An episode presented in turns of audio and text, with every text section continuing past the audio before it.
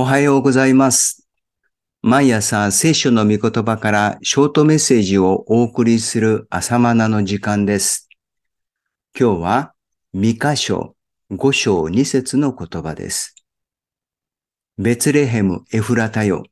あなたはユダの種族の中で小さいものだが、イスラエルを治める者があなたのうちから私のために出る。ベツレヘム・エフラタよ。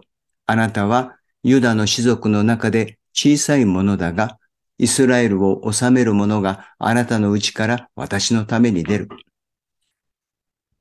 ベツレヘム・エフラタは、エルサレムの南にある村で、イスラエルの王ダビデがこの村の出身でした。かつてはユダヤの王の出生地として当時は賑わい、注目を浴びたことでしょう。しかし月日は流れ、かつての栄光もすっかり薄れ、乾村となってしまいました。しかし、そんな村から神の国の王であるキリストはお生まれになるのだと予言されています。ミカの予言は、敵軍に完全に包囲された中で語られました。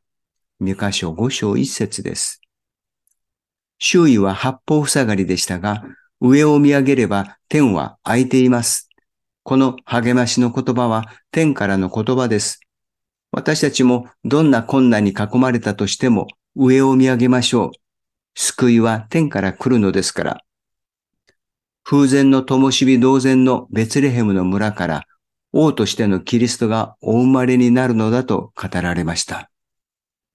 この約束は村人たちに勇気と希望を与えたことでしょう。そして歳月を経て、ついにイエス・キリストはこのベツレヘムでお生まれになりました。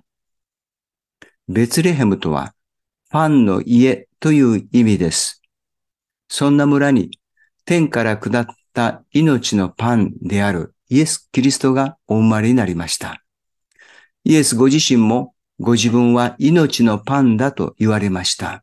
ヨハネ6章48節です。人々から忘れ去られたような村でしたが、その名のごとく命のパンを宿す家になりました。私たちも、そして教会も、世にあってはベツレヘムの村のように小さい存在ですが、命のパンであるイエス様を宿すパンの家、つまりベツレヘムです。人々を本当の命で満腹させられるパンの家、つまりベツレヘムになるべく、私たちのうちに御子イエスはお生まれくださいました。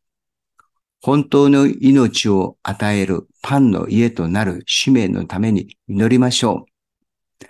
今日は以上です。それではまた明日の朝お会いします。